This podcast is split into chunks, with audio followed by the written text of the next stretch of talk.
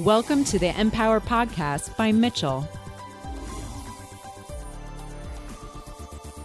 Welcome to the Empower Podcast. I'm your host, Shelley Callahan, and on today's session, we are sharing our recent webinar, Pot Policies, the latest in medical marijuana legislation affecting the workers' compensation industry. Our guest is VP of Government Affairs, Brian Allen. And there are a lot of fantastic slides. So if you're watching or listening to this on your Spotify or on Apple iTunes, we suggest that you also visit empower.mitchell.com, where you can download the PDF of the entire presentation.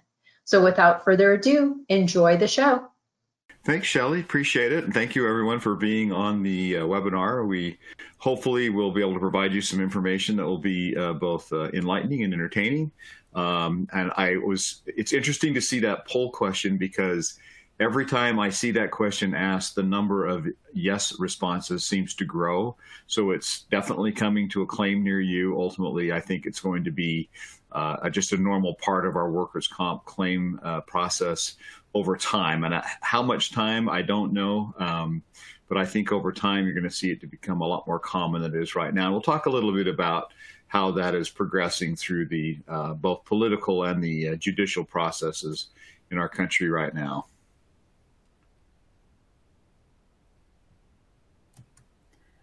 So first of all, we'll talk a little bit about the current state of legalization. This is where things stand right now in this country. You'll notice kind of the lime green color is where you have both recreational and medical legalized. Now, I want to qualify this. So we have Vermont still listed as medical marijuana only. Vermont did pass a fairly comprehensive decriminalization bill.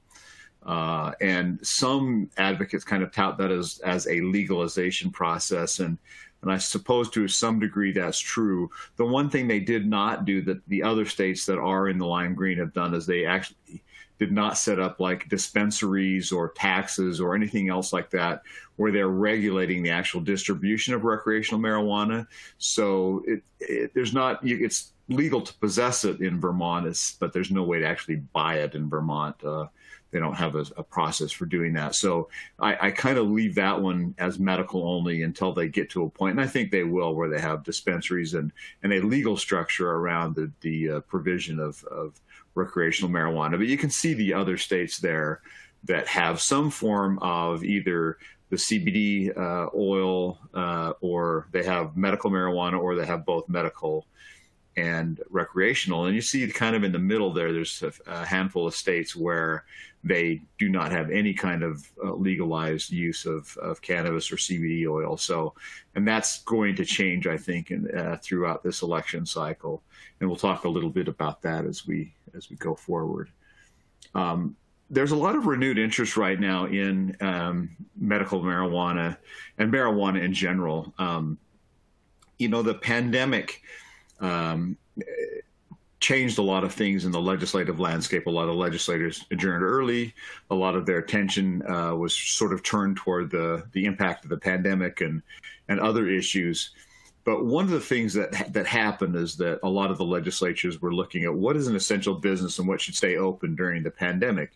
And medical marijuana dispensaries, and in most states recreational dispensaries, were deemed essential businesses. And so they were allowed to remain open during the pandemic. They weren't subject to shutdown orders in most states. And I think people viewed marijuana as a necessary part of the pandemic. And really, I think people that were using it for medical purposes and wanting to be able to continue care, typical that you would see that, and I think expected, because pharmacies stayed open as well. So anybody who was getting medication for a condition, I think in some cases, they looked at it as a coping strategy for people who are stuck at home and getting anxious about that. They thought maybe the access to marijuana was helpful for that.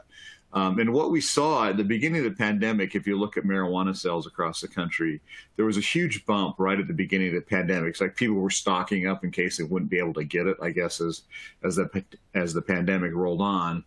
But over time, the sales have kind of fallen off. And I don't know if that's because there was such a surge at the very beginning, or if it's because people just aren't going out. But for whatever reason, there was an actual decrease in retail sales from January through April. So there was a little bit of a downturn. It's starting to tick back up again as I think more people, as some of the shutdown orders are getting lifted and more people are feeling comfortable about moving about the country. And they're starting to see an uptick there. But there still is a lot of activity out there on marijuana. The other thing that's happening are state budgets. The pandemic, because so many businesses shut down and so many people were out of work, the state tax collection is down because sales tax is down. Obviously, people aren't out shopping, and stores are closed and establishments are closed. There's no taxes being collected. And the other thing are a lot of people being laid off. Unemployment high, that means your income tax rate is down as well in states that have income tax. So the states are looking for ways to plug budget holes. Now, if you look across the country at state budgets, most of the states have somewhere between a 5 to 15% budget deficit due to the pandemic. And so they're looking for ways to bump that up. And we'll talk a little bit more about that. The other thing that's happening around the country is a lot of call for policing and justice reform. There's been protests all across the country and every state about this issue. And that is turning attention towards marijuana and, are we creating unnecessary policing intervention because of a drug that is legal in a lot of states? And so a lot of states are evaluating that as well. And I think there's sort of been a truce called, at least in the case of marijuana, on the war on drugs. And I think that's fueling some interest in state legislatures across the country as well as to how to deal with some of those issues and how does marijuana play into that. So that's going to be an ongoing discussion, I think, as we move into 2021. So if you want to, and I think it's important to talk about the tax revenue. If you look at the tax revenue in these are four states that are kind of highlighted have had marijuana available for a while. It's a significant amount of money. However, if you look at it in the context of their entire budget, it's typically less than 1% of their entire state budget. So we talk a lot about a lot of money, but if your budget is off 5% or 10%, and you can plug that hole with marijuana and recoup a portion of that, that's helpful. And so a lot of states are looking at it in that vein. Is there a way for us to plug our budget holes by allowing for access to marijuana in our state? And so there's a lot going on. So recently, there's been some activity. Even during the pandemic, you would think that the other things might garner attention, but this is still moving forward. So New Jersey, the Assembly passed a decriminalization measure, and that was really in kind of a precursor to a ballot initiative that's going to be going forward that we'll talk about a little bit later. Virginia also passed some bills to decriminalize possession of marijuana, and they have announced in Virginia that they're going to pursue in 2021 a full legalization proposal. So they'll be looking to do that. In Mississippi, the legislature passed a resolution to put medical marijuana on the ballot, and this was in response to a citizen-pushed initiative that's a lot broader and more sweeping. And so the legislature is hoping that the public will support their version and not the public version. So it'll be interesting to see what happens there. And Louisiana had 3 bills passed dealing with medical marijuana. One expanded the qualifying conditions. And so rather than having a list of conditions that medical marijuana would qualify for, they now allow a physician to determine the usefulness of medical marijuana for any debilitating condition. So that will expand the offering of medical marijuana to a lot more people in Louisiana than under the current law. There was another bill that passed that shielded doctors from any kind of prosecution at the state level for recommending medical marijuana.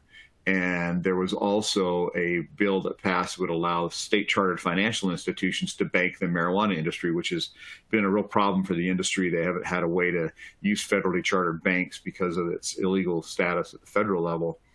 And so there hasn't been a way to really bank the industry. So it's been a cash business, which is a problem for regulators. It's a problem for the proprietors. And it opened themselves up to some real financial risk So that is an area that I think is going to be important for the folks in Louisiana. In Hawaii, they passed a bill that will allow edibles for medical marijuana. Previously, they couldn't be used. Now they'll be able to be used, and that kind of aligns with what's happening in other states. Kentucky passed, or at least the Kentucky House passed HB 136. I believe this is the first time that any marijuana bill has passed a House or the Senate in Kentucky. It did not make it through the process, but it did actually make it halfway through the process, which is something that hadn't happened in the past. In North Carolina, they still have a bill under consideration. In Alabama, they passed a bill through the Senate, and I believe that's the first time that has happened there as well. And in Kansas, there was a bill proposed, but it did not make it through the process before the legislature adjourned. So I think you'll see some activity in those states again in the coming year as they deal with what many advocates consider unfinished business. In Connecticut, the governor had a bill that he was pushing to legalize recreational marijuana, and that bill stalled really primarily due to the pandemic. I don't think there was any real political pushback.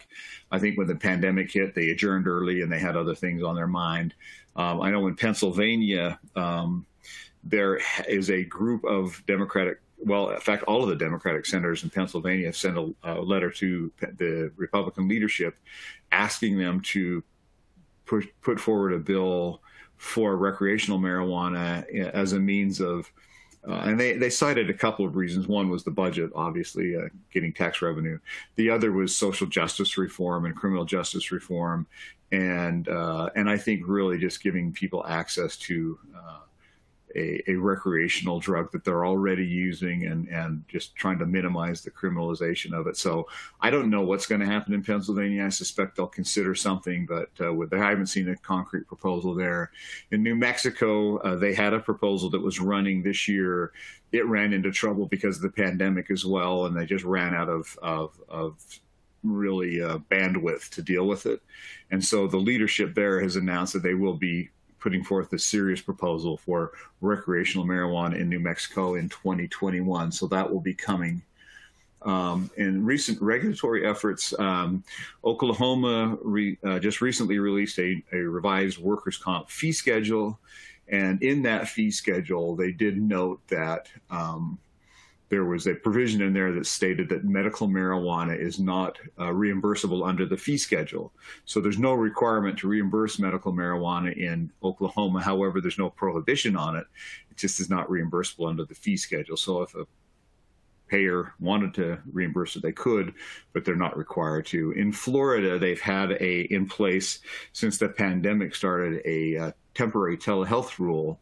And there was one part of that related to cannabis prescribing, and they are considering making that permanent so that if an individual was in need of a cannabis recommendation, they could, without having to go to the doctor, they could do a telehealth visit and have that prescribed via telehealth. And so I'm not sure where that's going to go. I know Florida's got a lot of different rules they're considering right now around telehealth, and this will be a part of that. And so it remains to be seen what will happen there. But they're certainly considering it, and it's out there, and it's something to be looking at. There's been a lot of activity. If I could interject for just a second, I think what you highlight here so well is that there's a lot of things moving in a lot of states. And if we didn't cover one of the states, it doesn't necessarily mean that other things aren't happening, which we'll talk about in a minute. But if you're in a state that doesn't have this, you can also look on our map and see what's going on. Some things may already be settled in your state, or there could be no movement. It's not that we're not covering it. We're just talking about who's moving and who's grooving, right? Yeah, there's constantly stuff going on around this, and it would be impossible to cover. I think there were over 1,500 different legislative or regulatory actions related to marijuana in the country this year that have been proposed. And so we can't cover all 1,500 on the phone. Obviously, we're trying to hit the highlights and just kind of give you a general sense for where things are going in the political arena. And certainly, we're at the local government level, there's a lot of things going on there. And you're seeing cities like Kansas City moving to decriminalize marijuana, and a lot of cities around the country are doing that right now. And that's really kind of a reaction to the whole policing reform movement that you're seeing happening around the country right now. And you'll see, I think, a lot more cities move in this direction. There are a number of ballot initiatives. A lot of times, well, and really typically in the marijuana space, but for Vermont and Illinois, every state that's legalized marijuana so far has done it through ballot initiative. It's been a citizens' push. I think the citizens became, anxious about getting it done. The legislatures have been a little bit more cautious in their approach, and so the citizens have really taken the legislating into their own hands, and they're moving ballot initiatives. And there are a number of ballot initiatives going this year. So Idaho, state that currently doesn't have any legalized version of marijuana, has a medical marijuana act, and what's happened in all these states is that the pandemic has kind of hurt the ballot signature collection process. So it takes so many signatures in each state to get on the ballot. And because of the social distancing requirements, collecting ballot signatures for these initiatives has not, in the traditional way, has really not been possible. So in Idaho, there was actually a group called Reclaim Idaho that was an education initiative, and they went to court and challenged the restrictions on collecting electronic signatures. And the court in that case ruled that that group could collect electronic signatures. So the medical marijuana proponents sent a letter earlier this month to the Secretary of State asking for permission to collect signatures electronically. And I don't know what the outcome, I haven't heard that they've received a response back yet, but I know that it's in the works, and I suspect under the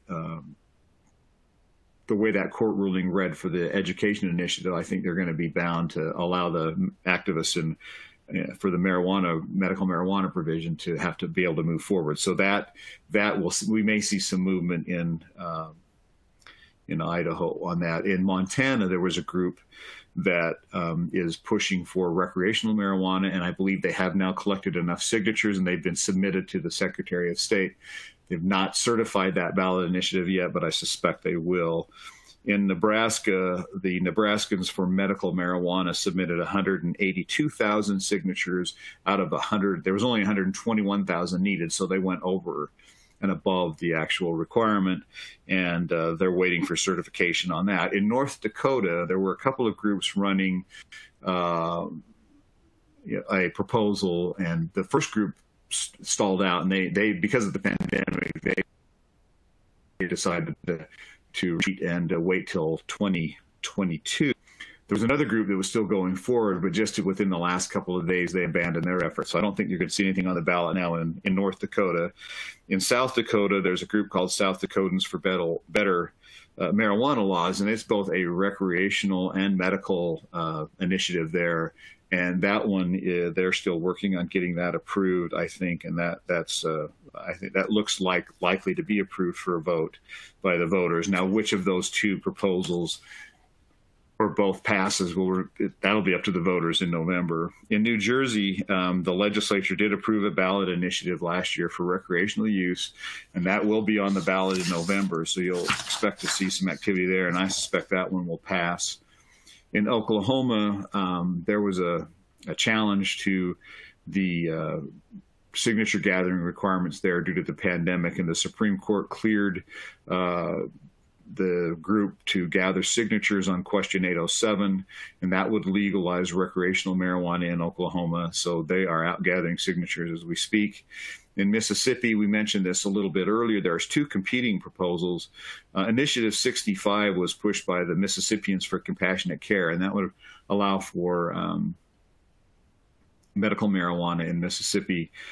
And the legislature was concerned about that proposal, so they passed their bill to put Initiative 65A on the ballot as well. So there's going to be two competing proposals in Mississippi for people to vote on. So it'll be interesting to see which path they take. Certainly the one passed by the legislature is a much more conservative approach than the one promoted by the group, the public interest group. So it really is going to depend on the voters' appetite for how far they want to push that envelope. In Missouri, they had the group called Missourians for a New Approach suspended their signature gathering in April due to the pandemic, and so they're looking to 2022. In Arkansas, there was another federal court ruling on an initiative allowing for electronic signatures, and the group pushing marijuana there are using that court ruling to go out and collect electronic signatures for their issue. In Arizona, they qualified for the ballot there for recreational marijuana, so that is moving forward. And just an aside, not necessarily related to marijuana, but just kind of a thing that's happening around the country that you ought to be aware of.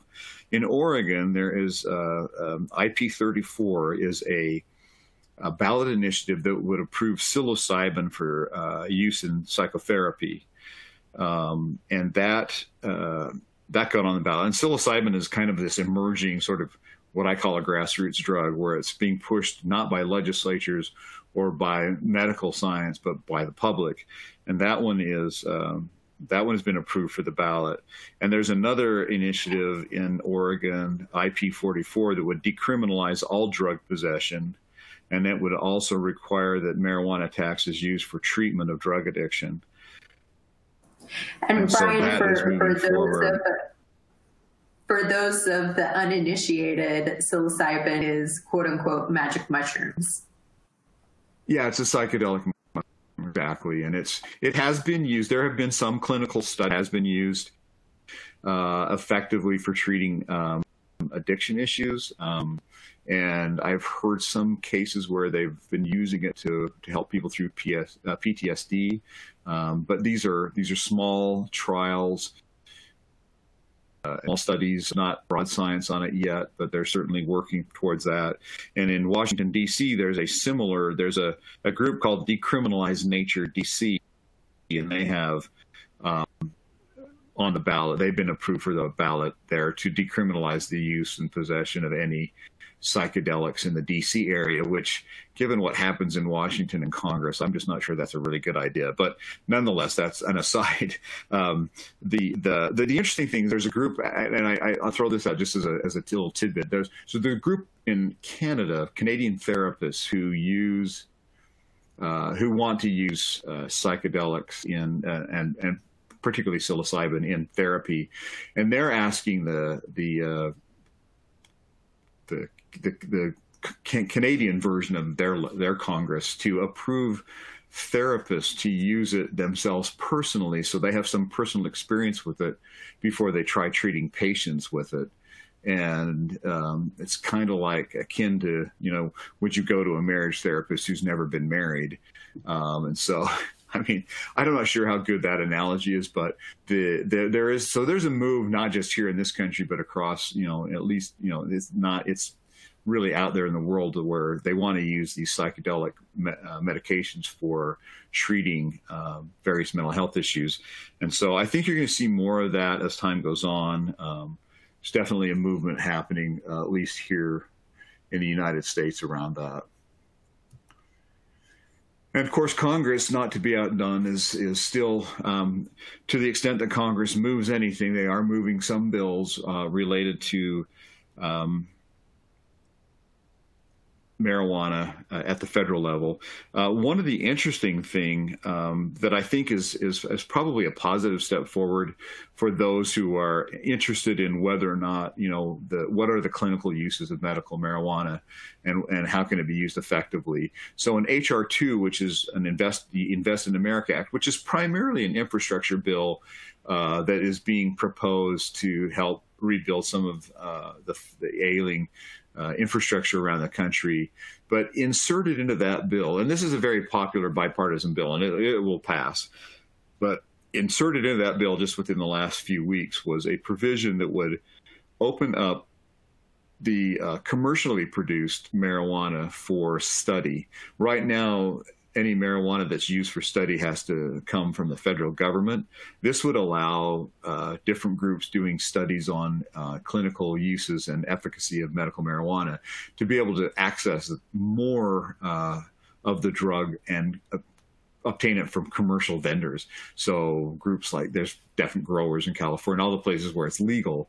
So it wouldn't just limit the supply to what the federal government has available. And I think that's actually probably a positive step forward on the research side, just because they're going to be able to access different kinds of marijuana that's out there in the marketplace and be able to get a better understanding of what the different types of marijuana can and can't do. So I think you'll see that pass in that bill. I think that's a bill that has to pass. And it's part of, I think, the overall congressional proposal to help stimulate the economy due to the pandemic. And so investing in infrastructure is a very common way for the federal government to kind of push some economic activity in the various states. So there are a number of other bills. Senator Booker has a bill that would move marijuana to Schedule II. There are bills that there's another bill, HR 975, that would protect businesses and individuals that comply with state marijuana laws from federal prosecution. There are a number of bills, and Tulsi Gabbard is a co-sponsor on a House bill that would really eliminate all federal marijuana crimes except for transporting into a state where marijuana is illegal. And there's a couple of other bills that would regulate marijuana like alcohol. And the Safe Banking Act is still sort of limping through Congress. It passed the House. The Safe Banking Act would allow all banks, including federally chartered banks, to bank the marijuana industry. And that certainly, I think, if that happens, it becomes a game changer because it makes it easier for electronic payments and all kinds of other things that you see in the work comp world happen with medication. So I suspect that you'll see, if that happens, you'll see some movement for more push for reimbursement in the workers' comp space. And so that's all happening. And there are a number of other bills. Senator Ron Wyden has an interesting bill. It would legalize marijuana at the federal level and impose a 25% federal excise tax.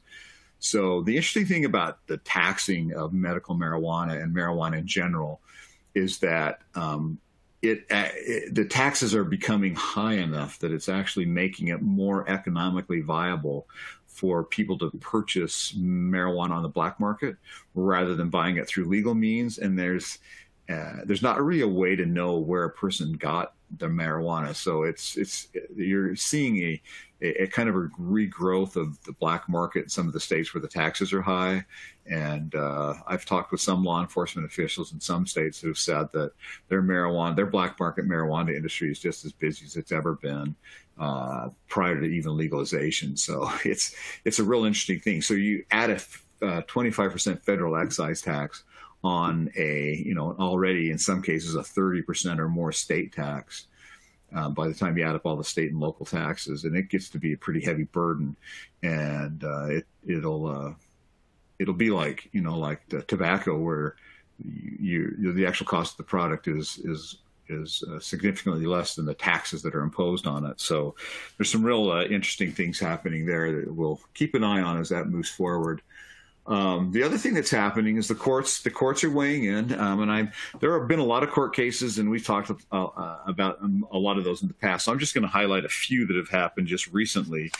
In Massachusetts, there was a case that was Daniel Wright versus Central Mutual Insurance, and Wright was taking medical marijuana for an injury to his knee, and he submitted it for reimbursement, and it was denied because it violated the Federal Controlled Substances Act. And so this now been appealed to the Supreme Judicial Court. They heard arguments in early May, and they're waiting for a decision from the court on that case. And the question is, can a carrier reimburse medical marijuana as long as it's an illegal federal substance? And so the courts have been split on this. It'll be interesting to see what Massachusetts does, but we're keeping an eye on that case. And in New Jersey, there was a case where another individual, Hager, was taking medical marijuana for chronic pain related to an injury. And in New Jersey, in their Medical Marijuana Act, there is a provision that says that health insurers are not required to reimburse for medical marijuana. And so the employer challenged payment of that based on the Federal Controlled Substances Act. And again, arguing that it's illegal at the federal level, they shouldn't be required to pay for it. And they also argue that health insurance aren't required to reimburse under their law. And so the court, first of all, the ALJ said, no, you have to reimburse. Neither of those two arguments were valid. So they went to the court there, and they found that the court ruled that the Federal Controlled Substance Act doesn't apply to reimbursing marijuana. It reimbursing for it does not fall within the definitions of what is prohibited under the Controlled Substance Act, so they ruled that that was okay. They also ruled that workers' comp is not a health insurer. It's a different breed of cat, and if the legislature wanted to include workers' comp, they could have and didn't, so they felt like the legislative intent was to allow workers' comp to be able to reimburse it. So that happened, and that was at state court level. There's another federal court case was a federal court case. It was DJC versus Amazon, who DJC was terminated for using medical marijuana, and he or she claimed that violated the state's anti-discrimination law. And the case was initially filed in federal court. Well, federal court's not a very friendly venue on these cases because it's illegal at the federal level. And so it was moved back to state court, and the state court is still waiting to hear arguments on that. So it'll be interesting to see what happens on that case in Amazon as to whether or not a person can be terminated under their drug-free workplace statute for the use of medical marijuana when it's been prescribed for a medical condition. And does that violate the anti-discrimination law? And we're starting to see a lot of bills around those types of issues in legislative arenas around the country. In fact, in New York, just this, I think within the last day or two, this New York Senate passed a bill that would prohibit landlords from discriminating against tenants for their use of medical marijuana. So it's happening, it's coming. That was only passed the Senate, hasn't passed the Assembly yet in New York, but I think you can see a lot more of those laws as medical marijuana becomes more prevalent in society. In New Hampshire, there was an appeal, the appeal of Panaggio, and that went to the New Hampshire Supreme Court. And Panaggio was using medical marijuana for chronic pain, and couldn't use opioids because of some adverse side effects the opioids caused for him personally. The carrier denied payment due to the Federal Controlled Substance Act. It's an illegal substance. The New York Comp Appeals Board upheld the denial of payment. It was appealed to the New Hampshire Supreme Court, and the Supreme Court reversed it and sent it back to the board for reconsideration. So I suspect that's going to end up getting paid in New Hampshire. So there's a lot of activity going on in the courts about the use of medical marijuana in the workers' comp space. One of the interesting things, and this is over time, this number has really dramatically changed. But if you look at public acceptance of marijuana right now in this country, and this was a Gallup poll that was released in March of this year, but that 70% number is pretty telling, and it gives you an idea of what might happen with some of these ballot initiatives around the country that are moving. And so I think that you're seeing greater public acceptance of marijuana than we've seen in years past, and I think it really it going to put us on notice that we're going to have to, we're going to have to deal with this in the workers' comp space and find a way to deal with it appropriately, and we're really need to start looking at these clinical trials and clinical studies to see what really is an efficacious use of medical marijuana. Where can it really be used, and where can it be helpful? I think it's coming. I think we not necessarily have to embrace it, but we have to be prepared for it.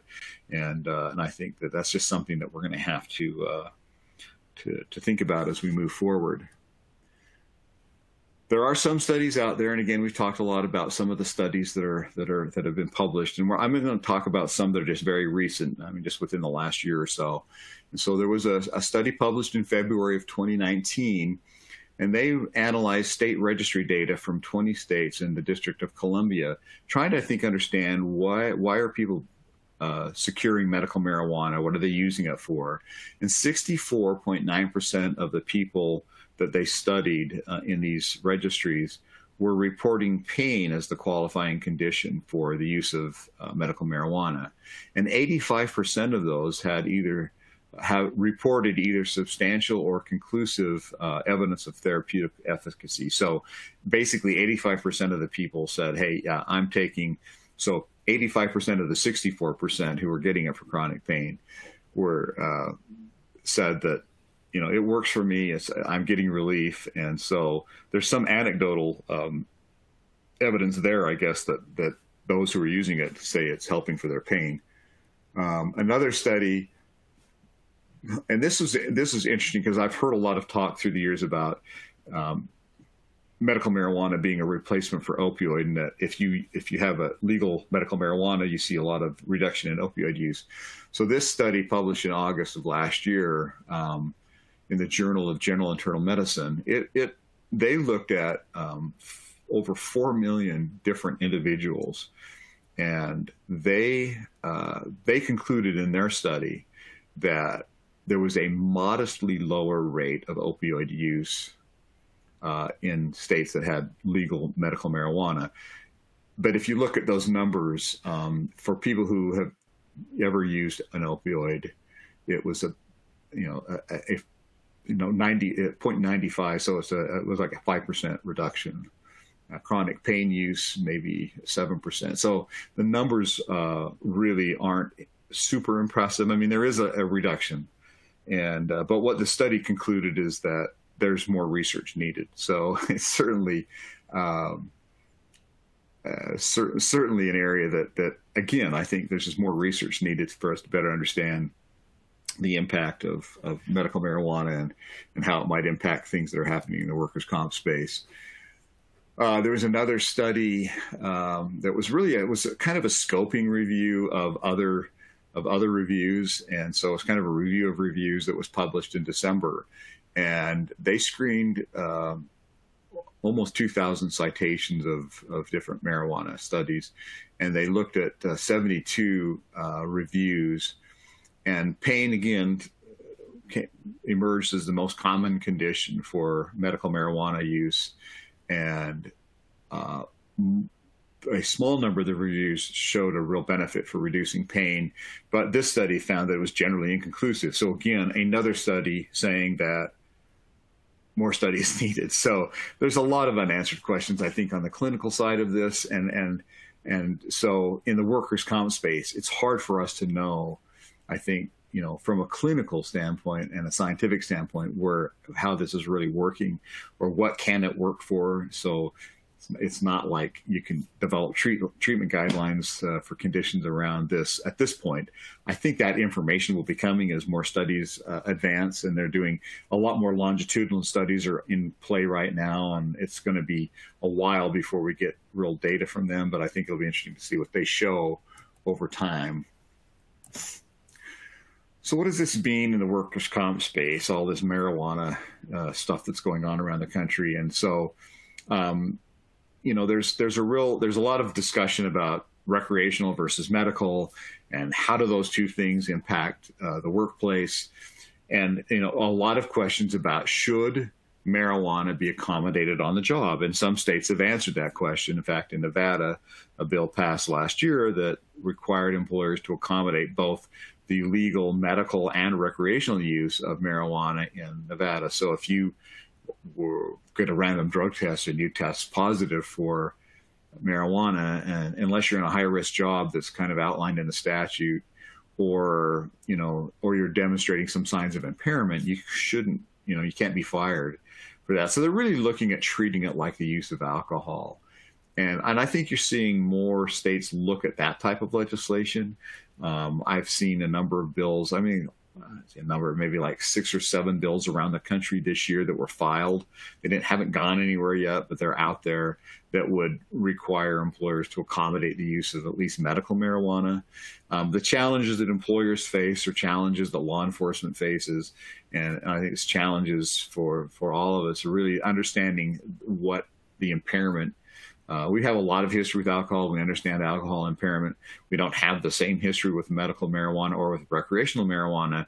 So the detection of marijuana in a person's system, that we know how to do. But what we don't understand necessarily is how that a THC level in someone's bloodstream relates to impairment. A lot of studies I've seen say that, you know, there's impairment 2 to 3 hours after smoking marijuana, but that it diminishes over time. But THC can stay in your system, and for some people up to 30 days. So you may test positive for THC in your bloodstream, even though you haven't smoked it or touched it for a week. Obviously, according to all the studies I've seen, there's no impairment there. So how do we rationalize the detection of the drug and the measurement of impairment? And that's all stuff that is being worked out with these studies that are going on. And for the most part, it's challenging for employers dealing in states where marijuana is legal to understand what they can and can't do. And a lot of states still allow a zero tolerance policy, especially as it relates to drug-free workplaces. But how long will that hold, and will the courts weigh in on that at some point in time? And I think that they are going to. We're already seeing cases where people are filing anti-discrimination suits because they've been terminated for the use of medical marijuana and the legal use of medical marijuana in that state. The other thing we're seeing is policymakers weighing in. And I know that this isn't necessarily a work comp specific bill, but in Pennsylvania, there's a senator there, I think her name's Bartolotta. She's filed a bill that would remove the zero tolerance standard for driving under the influence in that state. So right now in Pennsylvania, if you get in an accident and they draw your blood and it tests positive for THC, then you're, you know, under Pennsylvania law, you would be considered driving under the influence. She wants to change the standard to be more like alcohol, where you have to prove impairment, and you know, you have to be able to demonstrate that there was impairment related to the use of the marijuana. So I think you're going to see more of those kinds of laws move forward as marijuana becomes more prevalent in society. So there's a whole lot of things happening in the policy arena around marijuana that could have an impact in workers' comp. And so you know, we don't know. We know that there is impairment when, you know, if you use enough marijuana, you can become impaired by using it. I think that's a given. What we don't understand is the lasting effects of that impairment and what chronic use of marijuana does to a person over time, and how does it impact their ability to perform on the job. So there's a whole lot of things we don't know yet that science is still working through, but it's coming, it's out there, it's in the workplace right now, and we have to deal with what we know today. And so you just need to be aware that there are a lot of policy considerations still out there that are unresolved, in my mind, as to how, you know, marijuana will be treated long-term in the workplace. So and I suspect over time it's going to become a lot like we treat alcohol today. And the challenge will be, you know, how do we figure out? I mean, it's pretty obvious when someone comes to work intoxicated on alcohol. You can generally tell. It's going to be a lot more difficult, I think, with marijuana. I have a law enforcement background from a long time ago, back when dinosaurs roamed the earth. But there was marijuana use then, and it was always challenging when someone had been using marijuana to kind of understand their level of impairment, what it was really doing to them. So it's an issue that's out there, and it's something I think that we just need to consider as we try to manage our workforces. But in every state and in every case, if you have a higher risk job like driving truck or operating a crane or doing, you know, like driving a forklift, something where there's a higher risk, in those cases they still allow for a zero. In most states they're still allowing for a zero tolerance policy, and I think that's even true in Nevada if you're in one of these higher risk positions. So something to consider, but definitely keeping an eye on that policy as it moves forward. So there are states that do have anti-discrimination protections already in place for the use of medical marijuana, and more states are weighing that in. We talked about Senator Bartolotta's bill, and that, I mean, I think we're going to see that in more states as well as medical marijuana and recreational marijuana become more prevalent. And so that's kind of where we are. Now, where we're headed, I think the ballot process this year is going to be very interesting. I think what happens with the elections in November, as far as the makeup of Congress and how that changes, could really impact what happens with federal marijuana policy.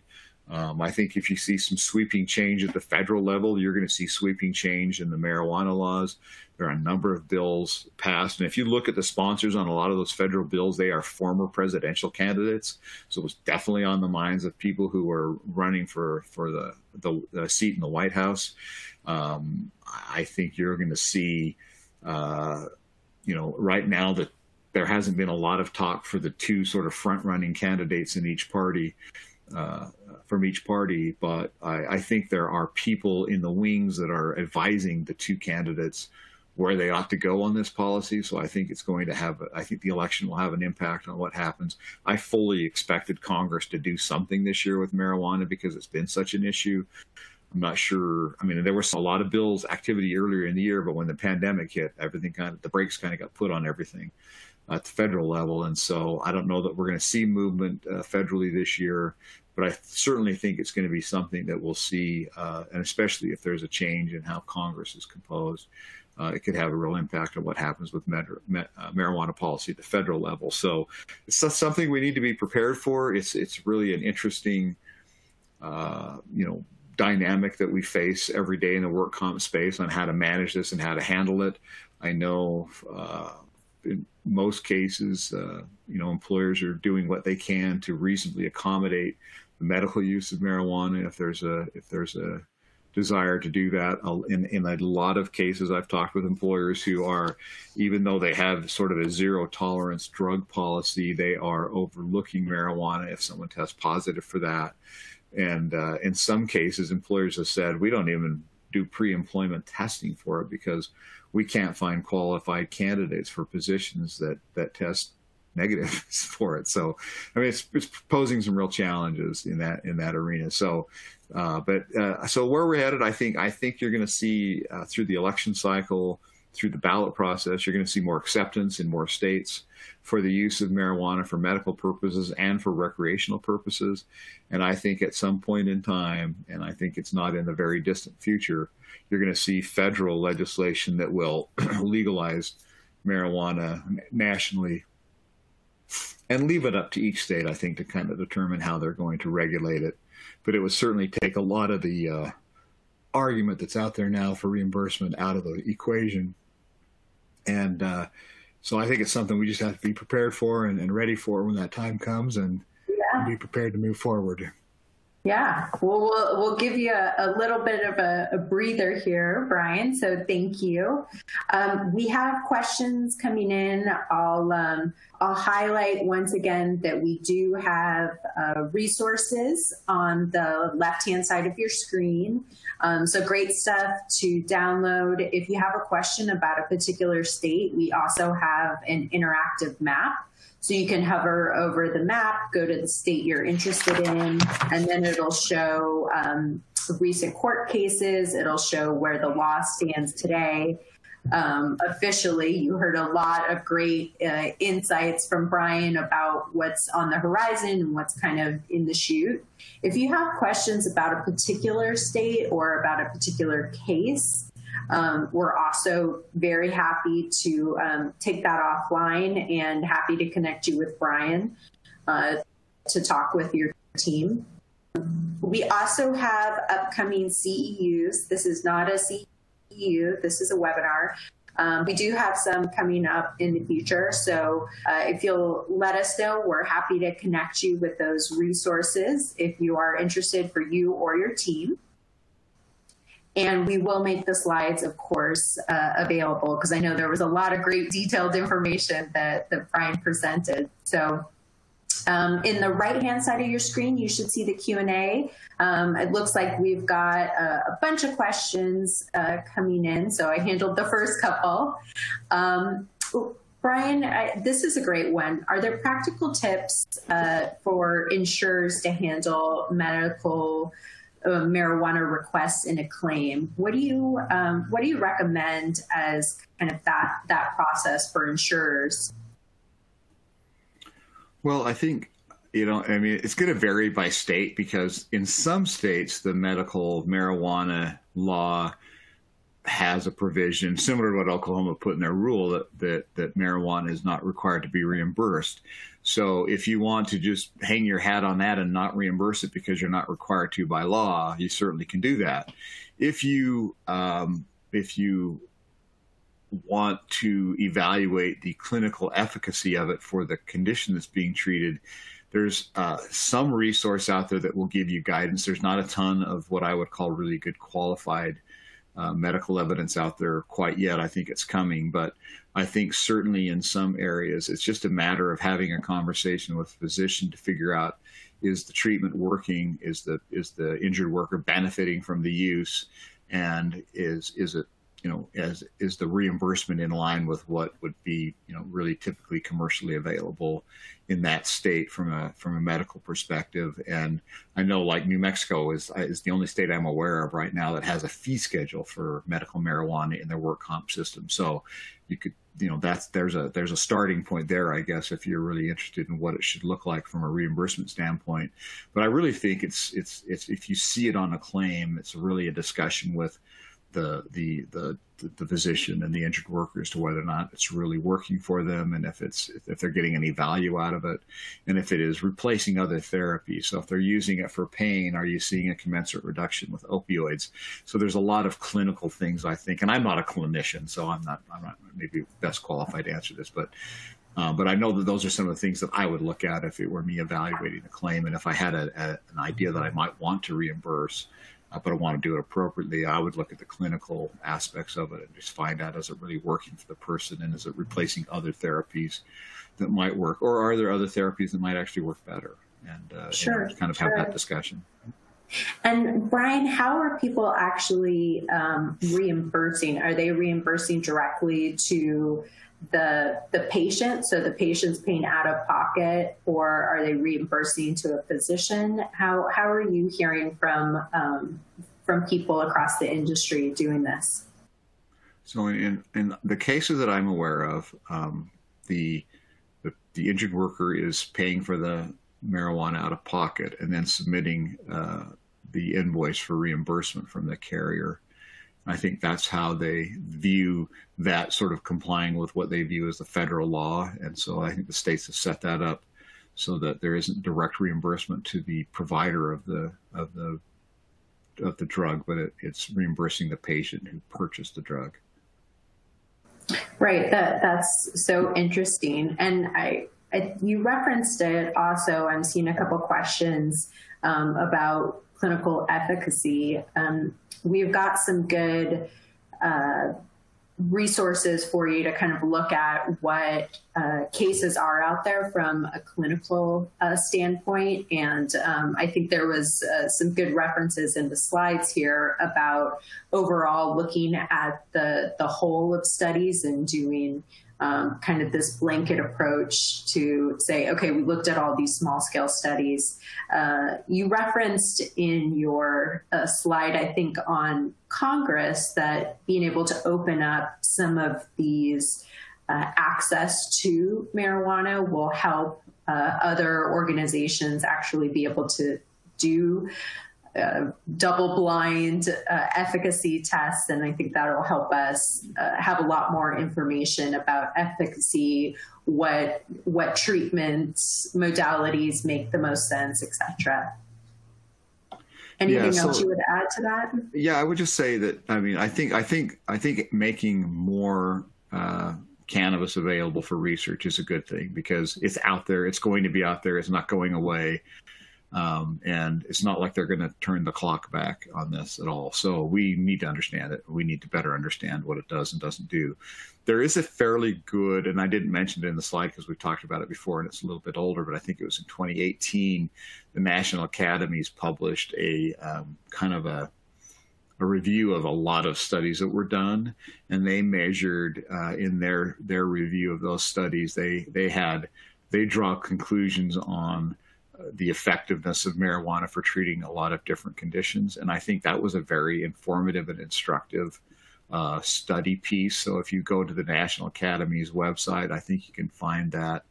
And we can send the link out. I can get it and send it out. We can send it out with the slides. But it certainly was, I thought, a very good sort of overall look at all of the studies that have been done to that point on the efficacy of marijuana for different conditions. And it was surprising, some of the things that I thought it would be really good for, it turned out, according to their review, not so much. And other things that I wouldn't have expected, were, you know, like, yeah, it had some moderate effectiveness. So, I mean, there's more and more information coming forward. And I think really right now, the best way to know is just to talk to the doctor and the patient that are using it and find out if it's really making sense for them. Yeah, I think that's great. And we will send out that link with the slides so you guys have the latest. If you have specific questions that you'd like to talk to Brian about, from what's happening in your state legislatively and legally, or if you'd like to talk to our one of our pharmacists and better understand a particular case, we're happy to connect with you. Feel free to email us after the webinar. Until then, we thank you all so much for joining us for this webinar. Brian, thank you for your expertise and the incredibly detailed work that you've shared. We really appreciate it. And we hope we'll see you back for our summer series. You can sign up and get all of the summer series all at once. So until then, this is Shelley Callahan, your host, and thank you so much for joining us. Thanks, everybody. This is Shelley Callahan, powering down the Empower podcast by Mitchell. Join the conversation and read articles on our website, mitchell.com/empower.